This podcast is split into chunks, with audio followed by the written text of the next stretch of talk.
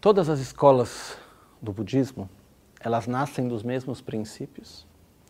Porém, o que ocorreu foi que no que o budismo foi sendo transmitido nas várias culturas, nas várias partes do mundo, ele foi se adaptando a cada cultura.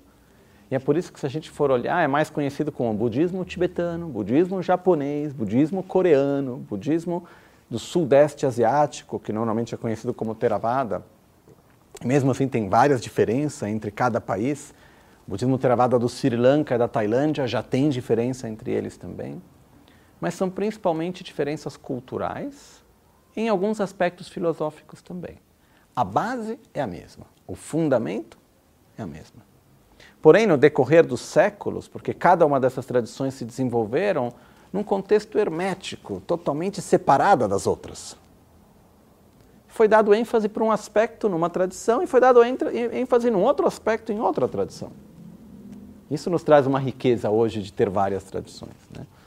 O budismo tibetano tem uma característica especial no sentido que o Tibete como um todo sempre foi um país onde os tibetanos no decorrer dos séculos e séculos, eles sempre receberam tudo que chegava e incorporaram. Então a medicina tibetana é a união da medicina chinesa, da medicina ayurveda, da medicina grega.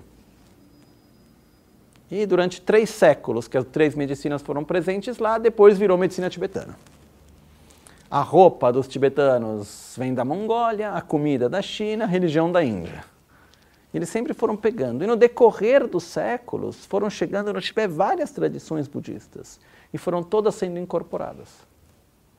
Então, o budismo tibetano ele tem hoje tanto a parte filosófica, de uma forma super acadêmica, assim como era transmitido na Índia na época do monastério de Nalanda e as grandes universidades monásticas que existiram na Índia, como eram duas principais, Nalanda e Vikramashila.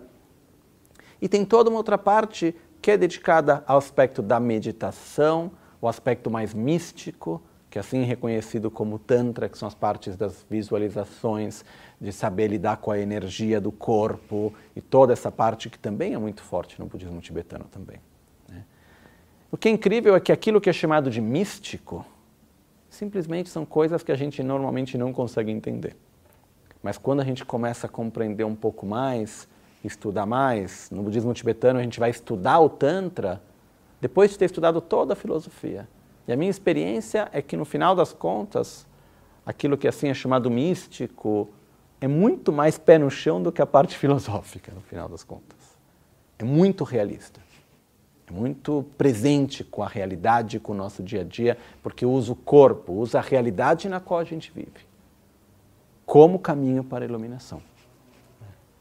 E o budismo tibetano tem essa característica especial, que ele uniu várias tradições que vêm de vários lugares. Então tem os ensinamentos da tradição Hinayana Theravada, tem os ensinamentos Mahayana que você vai encontrar no budismo chinês, tem os ensinamentos da tradição Vajrayana que você encontra, encontra no budismo Newari no Nepal. Você vai encontrar tudo isso junto num lugar só. Isso é bastante especial de uma certa maneira.